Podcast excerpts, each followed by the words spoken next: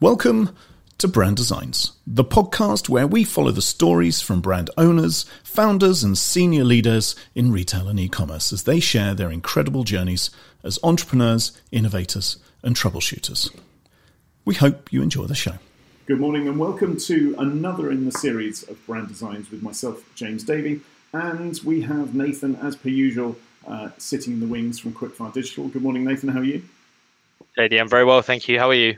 Very good. And um, we're pleased to have with us today uh, David and, and Rishma from uh, Root Kitchen. Good morning, guys. How are you? Good, thank you. Good. Nice to meet you both. Absolutely, and yourself. So the, the, the, opening gambit for us is always tell us a little bit about Root Kitchen and where you are in your journey at the moment. Just give us a little bit of a, a background. So um, we'll tell you how Root Kitchen came about. So um, obviously David and I are. Um, David's my brother-in-law, so it's quite a strange combination. And I have had some health issues over the last few years, um, and decided that I would try trial a number of different diets to see if that could help help me in any way because I needed some form of relief, um, and you know I wasn't getting it any medical way. So um, plant-based diet was one of the, the main diets that I trialed, and um, as I was as I was doing it, I began researching into just the plant-based industry because I found it quite fascinating. And uh, David was also very interested at the same time, um, and we just I think over I think it was a someone's a family birthday. We were just chatting at the end of the table, um, and, and we both just expressed how much we found it interesting and how how good we thought it would be to do some plant based meals. Um, and it just went from there, really. So, to give you a bit of background as well, um, Rishma's mother set up a ready meal manufacturing business. So, Rish, you're probably better. Yeah, so uh, I work also with my family. Um, we make ready meal. Um, and Layla, my mum, um, set up a company called Layla's Fine Foods about 35 years ago now. And so I've been in the food industry for a long time. I've seen lots of different trends, um, lots of lots of different things, um, and I suppose that's where my um, inspiration came from. Um, I needed to do something different. I wanted to do something for myself rather than something that was just within within the family um, as a whole, because there's a few of us um, and, and and David felt the same. So that's where, how we got to here. So, but we, we in our other business produce ready meals, ready-made meals for, for supermarkets and food service. Guys, I've been dying to ask in terms of the uh, process that goes on behind getting these ready meals to market. So many people maybe just see a ready meal on the shelf and just think it's been chucked together. But talking in the green room about the taste test and all sorts, I found it so fascinating. Just share a little bit about the process the that you have to go through just to get the quality of meal that you want to be delivering, Rich, particularly around the taste test. I found that amazing. So um, every every day I do a taste panel um, with the quality team and the NPD team, and we are checking products that were produced from the previous day um, uh, we're just checking the quality against the quality attributes as to where they should be, um, making sure that we're happy with them. So, you know, we do end up tasting quite a lot of food every day, but it, it's really important to make sure that everything that we're producing is how, how it's supposed to be. Um, and sometimes we will do consistency panels as well. So we'll compare different batch codes against each other just to check that it is in line with where it should be. Because sometimes when you're looking at just one product alone, it, it will seem fine, but then you don't see the difference unless you compare it against other ones that you've that you've made previously. So you know, we're hot on it. We try and you know, quality is up there as one of the most important things for us. And I suppose that comes from obviously the family business producing for yeah. the supermarkets, having done a not not in your sector, but producing for supermarkets in the past. The quality element is ridiculous, isn't it, in terms of their, their spot checking and what they do to make sure that quality goes through their doors before it goes into their customers. Uh, Definitely, it's so important. And you know, with this being our our own brand, um, you know, we, we want we want to be proud of our products, and we want uh, customers to come back to try them and buy them again. I think if the, if there's any issues and someone picks has a meal and they don't enjoy it, then they're not going to come back. Um, so it's is so important. It's such a big part of the business. And so does that go, David? Please, sorry. No, Rishma's a real perfectionist when it comes to meals. Honestly, I've been itching to get this root kitchen launched for like six yeah. months before we actually launched, but she was like tweaking, developing the range, and, and getting it absolutely perfect before we could launch. Really. Yeah, I needed to make sure that you know the product was was just right, flavor profile wise, appearance wise, and that um, it was it was something that we could do in the process as well because it's all very well developing It's in the development, but when you put them into the factory, that's sometimes where the issues come up. Yeah. And you know, you have to be mindful that a, fa- a factory environment is slightly different to a development kitchen, so it's very important things that will definitely fit into the process correctly and that you end up with the product that you wanted to. And I suppose that's something for quite a lot of people looking to get into this this industry in some ways, whether it's food or drink. Um, that difference between, as you say, a development kitchen and batch yeah. cooking is significantly different, isn't it? In terms of what, what, what, what, are the kind of two or three things that you, you'd say to someone looking to come into the market to say, actually, here are the things you need to be aware of in that difference? Um, I'd say it really depends on the process and the way that everybody cooks. But um, I just make I'd be very sure to analyze the product in the development kitchen first, so you know exactly how you want it, and be prepared to have to make some changes when you go to the factory because things you know, nothing ever goes to plan in food manufacturing from development to factory. So you just have to be open to making some slight tweaks to the product to get it where it needs to be. I think one thing that we see from scaling up from the, the factory is its source consistency actually, and it's the level of um, cauliflower in the product always needs to be tweaked because it's so much different working in such a bigger scale of recipe. And does that mean, looking back at that six months of preparation to go live, Dave, you mentioned it kind of six months that you kind of to getting stuff up and running, a little bit longer by the sounds of things. Do, now, in hindsight, do you, would you have not taken that as much time, or, or, no. or no? It's I think that it was important to take the time because it was our first range of meals, um, and it wasn't just the time tweaking those recipes that we've launched we were looking at a, a huge number of recipes and deciding out of them which ones we could whittle down to the 10 that we were going to launch.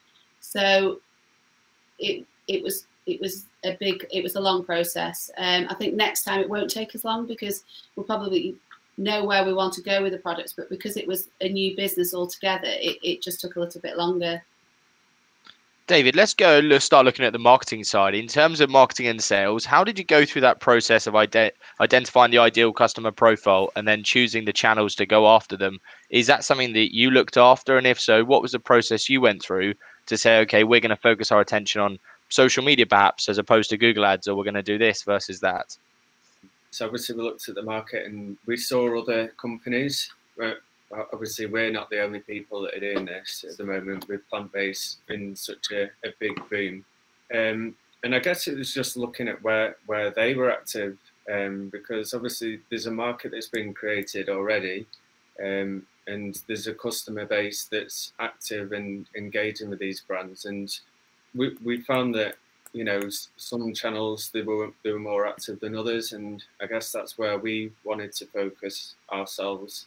Um, because obviously there's a market being created, but we need to create our brand and get it in front of people. So it's, it's knowing that balance yeah. between getting the brand positioned, isn't it, and also making sure that you're you've got enough of an audience there that is going to buy into that brand in many ways. It's it's trying to find that balance of product and audience. Definitely, and that, that's the good thing about launching as a D2C brand as well. So we've kind of taken it we we didn't like burst straight into it and start like throwing loads of money at um, social media marketing. We wanted to grow our our audience, say on Instagram, quite organically at 1st mm-hmm. um, because that's you get to know your customer, and that's the good thing about launching as a D2C brand rather than going straight into retail. You can kind of refine your products, learn what people like, what they don't like, um, and you know, even in terms of recipe development, like we, we ran a competition before we launched um, where our followers could suggest dishes that they'd like to see. And, you know, we had some really interesting entries in that. We did, we? yeah, it was uh, really interesting. Some great ideas. But going back to what you said then, you can have something that looks amazing and, you know, tastes amazing, but when it comes to scaling it up, Rishma and her, her team of NPD chefs had to do quite a lot of work to make sure we chose something that would work in the factory. We did, and you know, um, because these recipes that were developed and sent to us were from people's kitchens, um, and it was very much on a smaller scale. And what might be quite easy to do, it was that easy to do in a factory. So, yeah, we were we were careful, but that we chose in the end, the aubergine noodles is such a lovely dish. It really is. So Let's address the elephant in the room, which is the the brother-in-law sister-in-law combination. I mean, many people are like, okay, yeah, we won't go into business with family. Maybe I'm doing some work where one of the other episodes in series two is uh, she's working with a mother and father, but actually, brother-in-law sister-in-law. I'm so intrigued. How did you? Uh, well, obviously, it came about at this kind of dining table, and Rich, you've kind of been in that world a little time. But how does it work now in terms of roles and responsibilities? Do you ever find each other treading on each other's toes, or are you quite good in terms of knowing where the line is? You know, I, I think we're working quite well together. I mean, David's incredibly laid back, and I'm incredibly hot tempered. So, you know, it, it actually just really works very, very well together. Um, uh, and we know, you know, I'm no expert at marketing. That is not my forte at all. You, I, my skills lie within products and product costing and, and sales at David that's good at the marketing side of things. And, similarly, you won't want to eat anything that I cook for you. So that was the early. That was the very easy early decision, was it? Yeah. Definitely. So yeah, and nice. you know, we, we appreciate each other's opinions on on our areas that we look after, yeah. and I think it's just a matter of respect. So I respect David, and he respects me, and and it seems to work. And I can't say there's not moments where sometimes there might sort of just grit my teeth or or whatever. But it doesn't happen very. I have to say, it doesn't happen very often. I mean, I've worked with families for 15 years now, um, and David and my relationship is the least volatile relationship out of all of them, definitely. Do you find the other from a go on, David? Sorry. Sorry. The other good thing about having two founders as well is um, I'm I'm quite I'll just rush in and do something if I think it's great. You know, I, am dying to do it. And Rishma, like I said before, is a real perfectionist. So to to have a balance, maybe to kind of restrain me from kind of going straight into things is is probably quite a good thing. Definitely. I like to take my time with decisions, make yeah. sure it's the right thing. So. You often, you often find some of the best teams um, have that balance of uh, what I call a reactor and a reflector.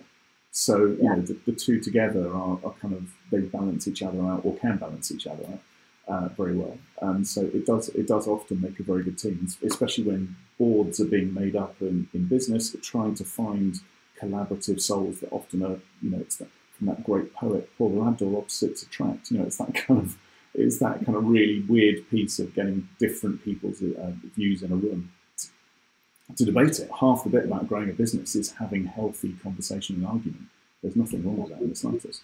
Um, from a respect perspective, do you think having come from a family business and generating a family business, does respect just naturally come as part of that family um, network, or do you feel as though that's a different hurdle that you have to overcome in the business mindset?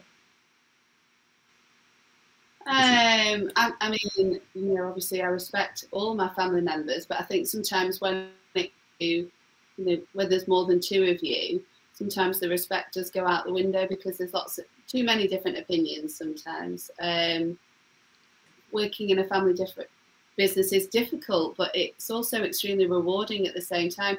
I suppose the way that you speak to your family is not necessarily how you speak to a colleague. Very true. So, like I said earlier, that I'm slightly hot tempered none of my colleagues that work that I work with that aren't my family know know that about me. It's really only my family that get to see that side of me. So okay. I think you act slightly family than you would with just normal colleagues.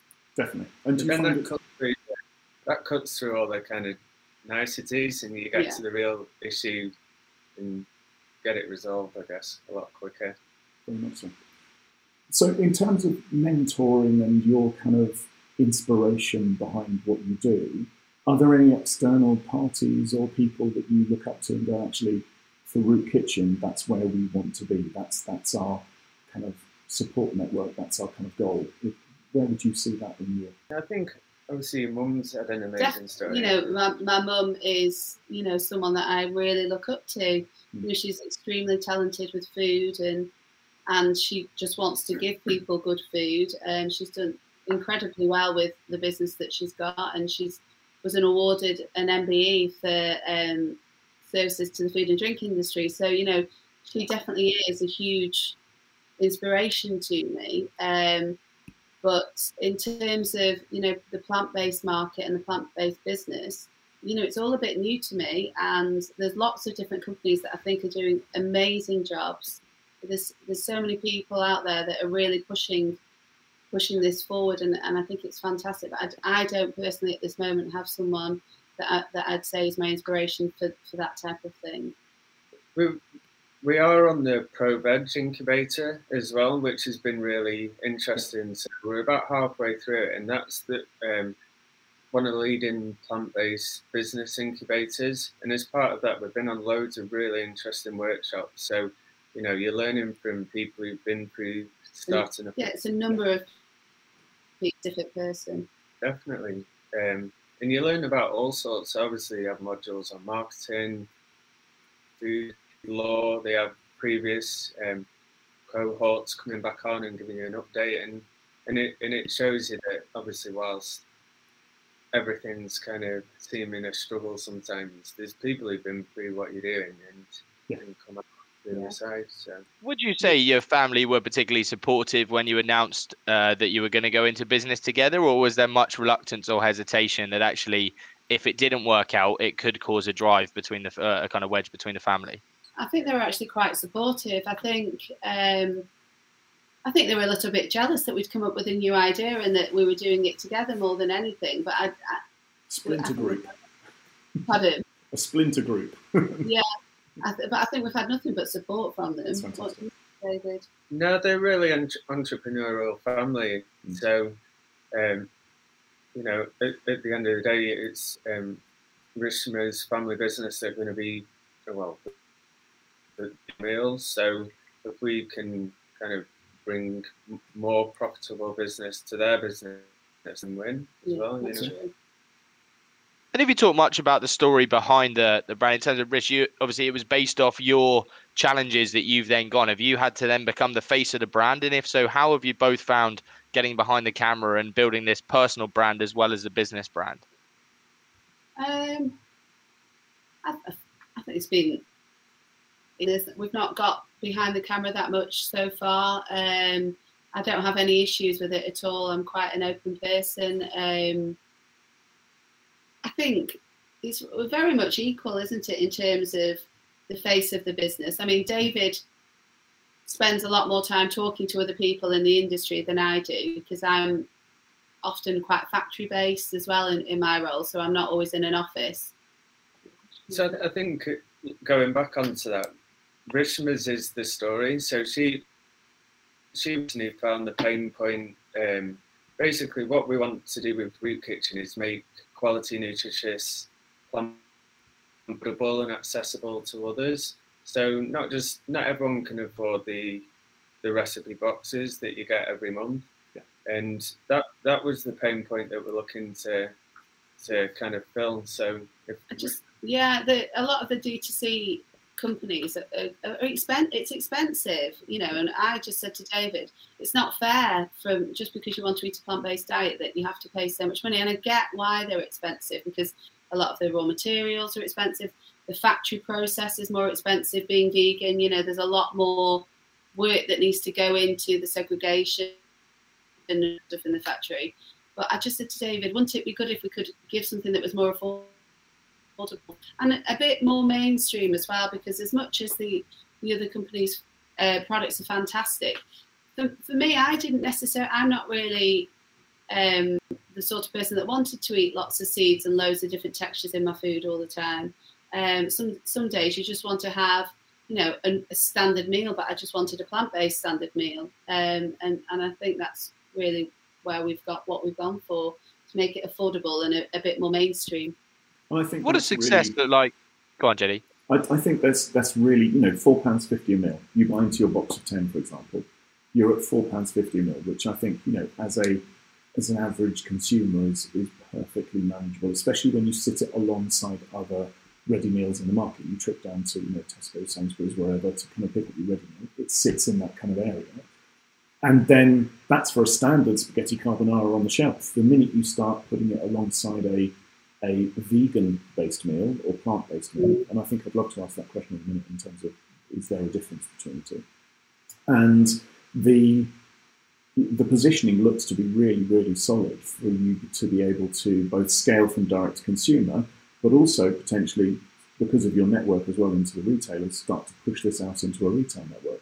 Is is that something that you're looking towards doing in terms of without giving away any trade secrets? But you know, is that part of your, your plan? Yeah, that's definitely something that we want to do going forward, and I think you know we really want to concentrate on the D2C going forward, and we want to move to some some point. But the D2C, like David said earlier, is the best way to start because yeah. you, you can understand your products and um, what the customers want a little bit more first before you go there.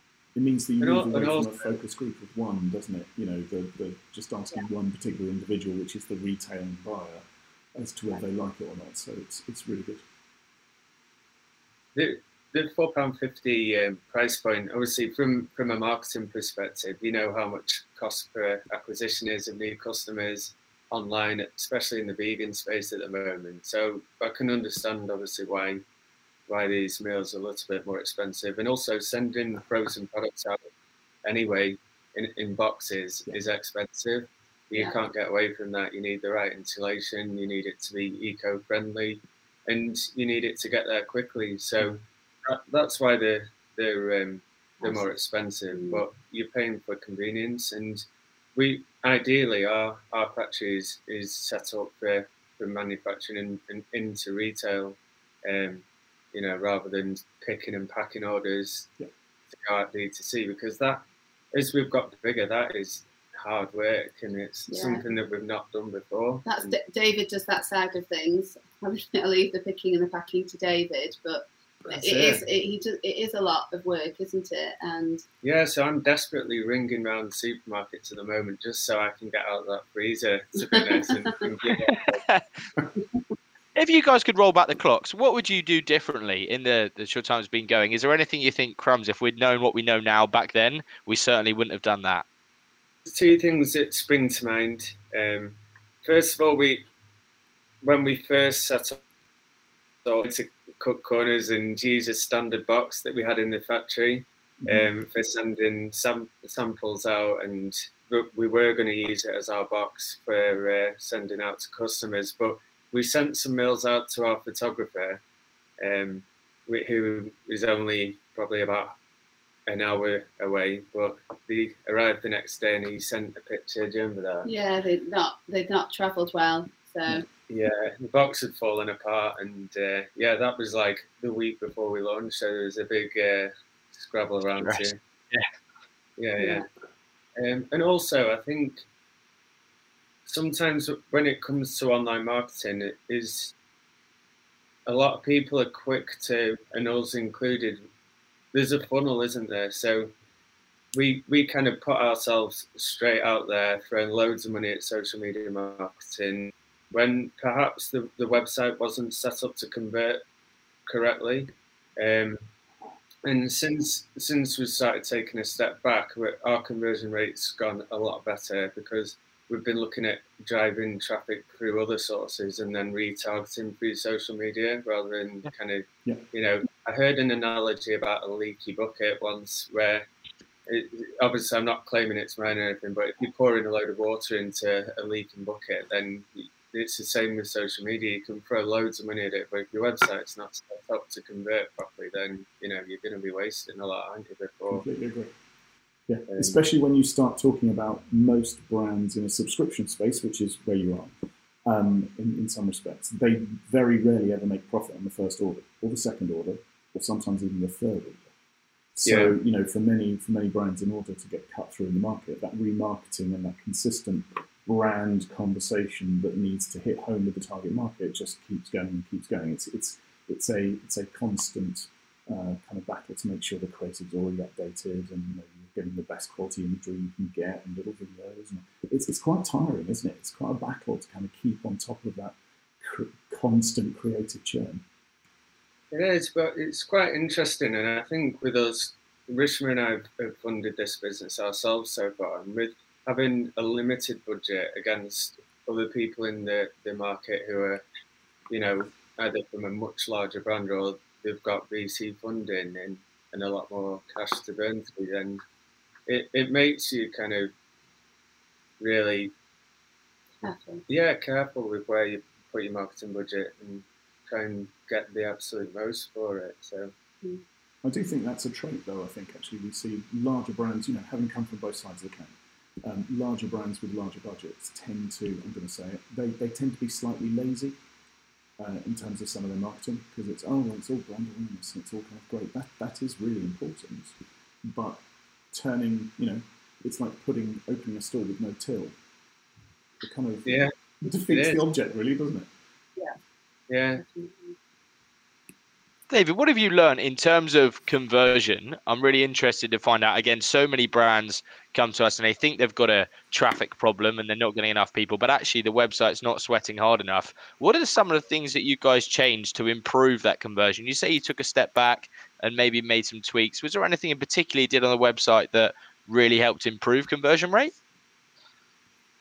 Yeah, so there's there's a couple. I think we're on the, like the third or fourth iteration of the checkout process um, now. So um, that ha- still is probably not where it needs to be for us in terms of like a one one click checkout. We we would like to move towards something like that, but I think it a lot of what we've learned is happen off the website as well. So we've always managed to get decent levels of traffic through, but I think um, we're we're focusing more on SEO um, and Google PPC in terms of the top of the funnel marketing activities because people, um, you know, you can come up with all this lovely content and put it out to people who've got an interest in vegan foods and stuff. But if they're um, not at that kind of consideration or decision making stage, then you know you, you're wasting a lot. And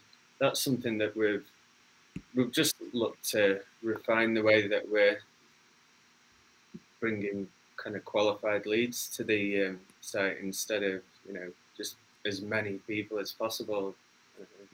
Yeah, and what have you seen in terms of loyalty? Uh, uh, do you find that once someone's chosen their manufacturer, that actually they tend to stick them for years and years and years and are very reluctant to switch? Or do you think actually the second you come in a little bit more competitively on price or maybe a slightly better taste, then they're, they're happy to jump? No, I think I think there's some other good companies in, in the space, and you know, there's, there's four or five weeks in a month. There's four or five customer, uh, four or five other companies. So we get people who order from us every week or every couple of weeks, and then you'll get some who will probably want to order us, order from us once a month, you know, and then try some of the other the, the other people.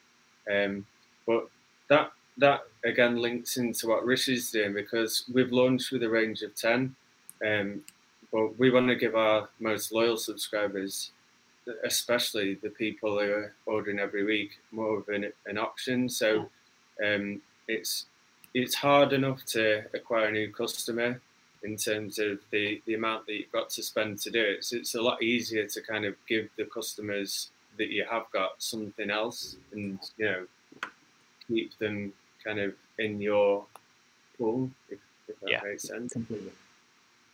Completely. So that's why Rich is tasting and working it. hard at the moment. Lots more ideas and lots more products to come. Definitely. How, how do you? What's the kind of customer feedback been around uh, plant-based for a family? So let me ask the question: What is there a difference between plant-based and vegan?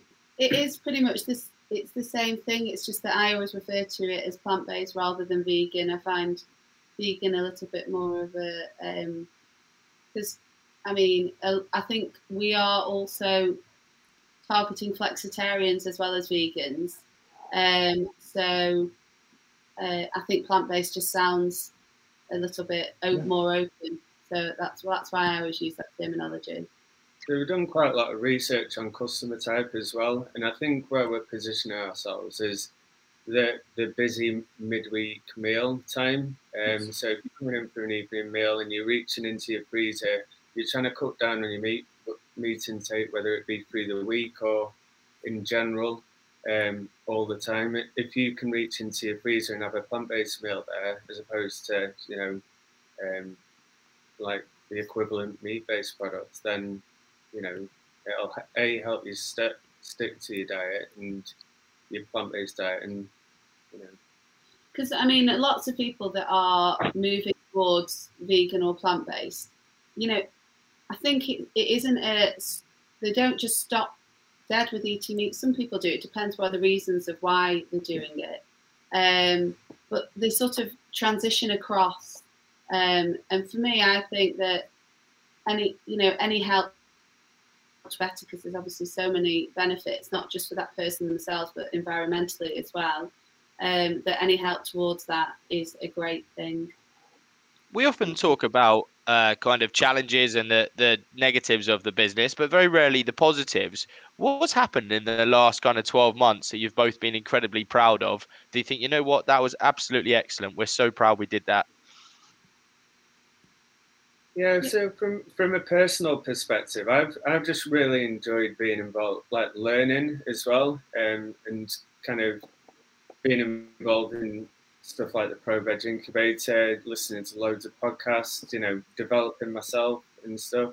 But the other side of things, I, I don't know if Rishma gets any kind of pleasure out of the meals that that she's created. Oh yeah, I do. Are on people's tables. There's yeah. nothing more personal than yeah. food, is and, and, actually, one of the lovely things is that we haven't had much negative feedback about the product. So I love it. I love reading the positive reviews. That that's something, and that, that makes me really happy just to think that someone's come home probably after a hard day at work and they've they've heated one of our meals up and they've they've had a really nice meal. So to do I'd hate for anyone to go home one night, have one of our meals, and have a terrible time. That's not what you want, is it? So mm. all the positive reviews are, are, great. They really give us encouragement.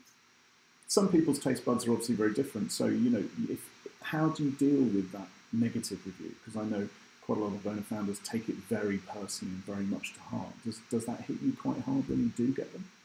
It it can do. Um, I think because I've worked in the food industry for quite a while, I, you know, I've I'm, I'm used to it and I understand that everybody's um, food tastes are different and something that's that someone likes might not the other person might not like but yeah you know I am passionate about what I do so I can't say that it, it doesn't hurt a little bit but I try and just have a little bit of thick skin and get on with it. Um, but I will always if there's a negative review I'll always go back and look at that product or um, have a, have a chat just to make sure that we're happy with it ourselves. But I don't think we've had that many negative reviews, have we, David? No, to be honest, the, the negative kind of comments that we've had have been around our learning on the job, um, picking and packing operation, and and and sending things out, and they've not arrived in the best condition or um, time. Yeah, so we we kind of changed curries a couple of times because things were getting delivered late or um, you know just being left and, and stuff. Yeah, you, you, you get that you get that kind of thing, and we've had a, a, few negative comments about that, but we, we've just seen it as an opportunity to kind of do something good for our customers as well.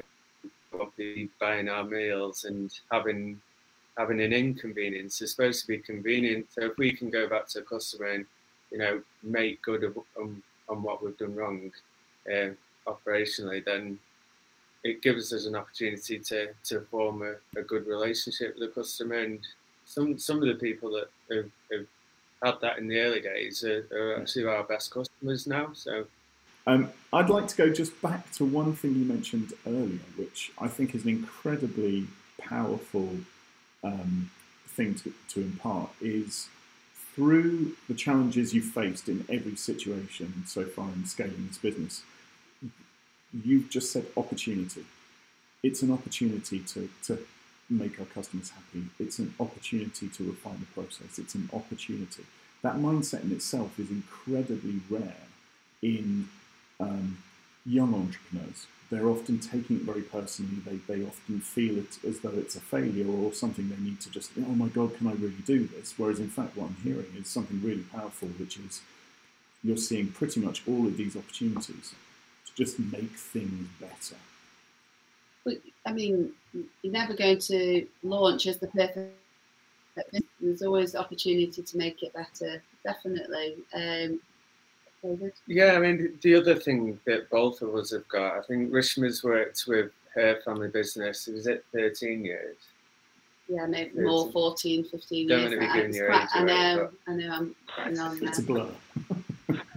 I've been involved in it probably for five years now, and, and in that time, you you see loads of stuff, all positive and negative. Yeah. You go through all mm-hmm. sorts. So, you know, what we've been through with Root Kitchen is kind of we've been through with with other things ourselves. You know, in the Definitely. past, isn't it? You know. But there are so many. To go back to the word opportunity, there are so many opportunities out there. You know, this market, the plant-based market, is is is growing, and mm. it's a fantastic market, and there's just so so much that we can go at, isn't there? Yeah, there is. I know, obviously, through your twenties, you, you think you, you know everything, but when it when it comes to his mid thirties and and stuff, but just talking from a personal perspective here, like you you look for ways to improve yourself all the time, whether it's going to the gym or if it's kind of go starting running to get your best 10k time, or you know wanting a little bit extra from a business and and uh, develop yourself a little bit more that that way. So I don't know. The mindset I've got at the moment might not be like this after another year. Just to expand on that, guys, in terms of opportunity, and we talked a little bit about patience as well. When an opportunity perhaps doesn't go as you had planned it, or something doesn't work out, do you ever get those entrepreneurial self doubts where you think, "Good God, what am I doing here? I'm massively out of my depth," or I'm not qualified to be mm-hmm. doing this? Uh, I don't think, I, from a personal perspective, I haven't felt like that. If there's anything that's been a slight knockback, I probably have half a day of sulking, and then, you know, the next morning I'm up at, and on with a positive positive attitude to, to, you know, move on to the next thing. Or if I think that, you know, that knockback is not necessarily correct, just trying to make it it right. I think we're both quite positive in that mm. respect. Mm. It's you know we've had some really interesting retailer pitches so far. Some have gone great, others not so well.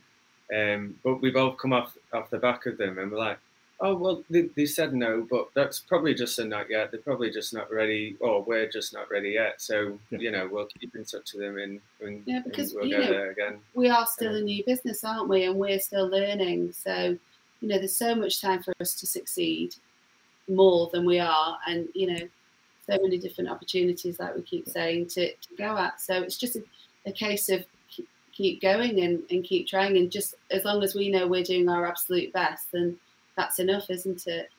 do you think you'll go eventually to raise funds and to go down the, the VC route or something like that? I'm keen to hear what does the future of Root Kitchen look like? Where can we expect to see you guys in three, five years' time? We, I'm not sure about the VC side of things, if I'm honest. Um, but who knows? You know, it depends what opportunities do come up. If there's something and you know that's a fantastic opportunity and we can't afford to do it, then who's mm. who knows what will happen? it's it's not out of the picture. It's just not for me. It's not in my direct line of sight. So I think yeah. both of us have a little bit of a problem with being managed or told what to do. Um, so that I don't know if that would work well with a VC or or anything like that. But it does um, massively change the dynamic. Really yeah, does. but you never know, do you? Like, it, it depends how we get on over the next couple of years, I suppose. Um, and because we're not in a in a because obviously we want to, things to progress in a, in a nice pace. We, we're not in a rush to do everything overnight. So, you know, we want to take our time and build the brand properly um, rather than just just do everything in a, in a rush. So and that's a massively refreshing mindset to hear someone that actually is prepared to wait and to go the hard yards and to not force growth. Unfortunately, I guess we look at our US counterparts and those looking to scale a businesses out there and suddenly everything is hustle hustle hustle and you can sleep when you're dead kind of mentality. It's like well hold on a minute. How about we enjoy the journey and how about we take our time to get there? We'll still get there but it might not be an overnight success. It might be that it takes three four five years to get to where we want to get to. Yeah and at least when we get to there we'll know who we are and what we want to be because we will have taken that time to consider it. So that's that's the mindset i have anyway just quickly, okay. how do you both switch? How do you both switch off? How do you just escape? Well, obviously you go home. Uh, you may talk about work and uh, each other, but then actually, how do you just forget about work and, and just totally distance yourself and re- and rest? To be honest, I'm not sure I ever do, but um, you know, uh, a little bit of exercise, and we, are fortunate to live in quite a nice, uh, pretty area, so walking around there is lovely. Um, and, and spending time with family because both of us have got children. So, you know, that children always take up a little bit of time. The perfect distraction. Yeah. yeah. yeah. but, you know, as far as work goes, for me, you know, work's always on my mind. It's, I don't think. Did you resent that, that, Chris? Or did you do you resent that, Rish, or do you think that's all right? Because again, for me, Russell, yeah. I, recently I've been thinking, oh, you know what? It would be nice just to not think about work for five minutes. Sometimes I suppose that I feel tired from it, but I think it's in my nature and it's the person I am. I, I think I'd be bored if I wasn't thinking about work. If I'm on, I'm not saying every time I put the TV on and get into a box set that I'm thinking about work. You know, there is a an hour here or if, you know a few hours there that you're not. But generally, you know, work's on my mind and thinking, putting lists together in my head of what I've got to do and what needs to be done. And I just think it's natural and normal for anyone that's that's business minded and career minded. Most most of my friends are like that as well. I'd say. Yeah. I don't know if it's the same for you guys, but like I really value my own space as well. Um, so whether that's going to the gym or going for a run in the morning or walking the dog or uh, playing golf on my own, you know, I think when when you're involved in something that's like quite fast paced and all hustle and bustle, that mm-hmm. that hour to yourself even if you are thinking about work, does give you a bit of clarity and, and you know a different viewpoint on things. Yes, I, I don't know. About, I suppose Nathan and I both work in a particular world of agency life is quite social. Um, in terms of you have to make it social in order to kind of build a network and kind of you know reach people and talk to people. And unfortunately, I'm a, a bit of a uh, a social butterfly. I have to be talking to someone. I have to be surrounded by someone. My wife tells me if I was on my own, I, I just that it just wouldn't work. I'd be out immediately looking for the next group of people to come talk to or what's going on and uh, push myself on them. So you know, if you fancy around the golf, don't talk to me. Talk to Nathan. He's far better. Uh, but, I mean, I always.